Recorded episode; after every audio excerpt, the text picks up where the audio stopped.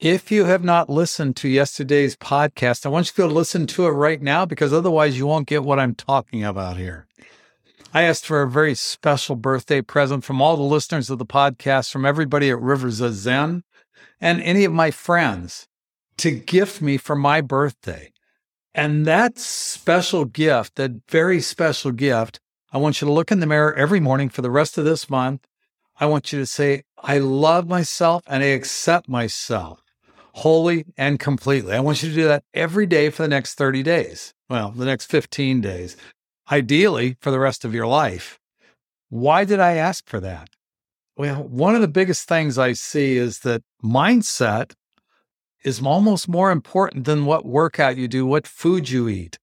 It's been proven that with the right mindset, you can get away with a lot more than without the right mindset. I truly believe that one of the biggest problems facing our country, facing the world, is a lack of self confidence, a lack of self love. It sounds silly, but you can actually, by looking in the mirror every morning, getting a big old silly grin and saying, I love myself wholly and completely, and I accept myself wholly and completely. The more you say it, the more impact it has. And then all of a sudden you start believing it. Once you start believing it, watch magical changes start happening in your life. That's why I asked for that because it breaks my heart to see everybody struggling with their diet and their exercise program. I've said this many times before. You know what you need to do. You know what workouts you need to do. You know what food works well for you.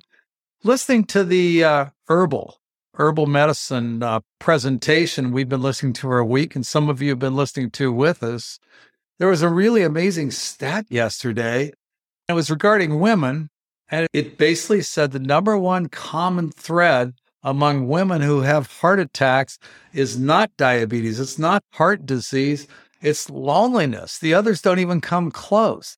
The number one common trait among women who die from heart attacks is loneliness. I believe you could probably throw in stress, anxiety for women and men, and loneliness for men too. Let's stop that. Help us to stamp out the modern epidemic of self loathing. So look in the mirror every single morning for my birthday. Do this for my birthday, if not for yourself.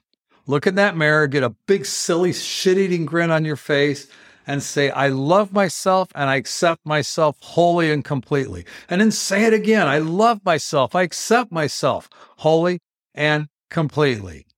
Thank you so much for this very special gift for me. And I hope it turns into a very special gift for you. Move well, stay healthy, be happy so that you can have easy days, mellow nights filled with magic moments. Talk to you tomorrow.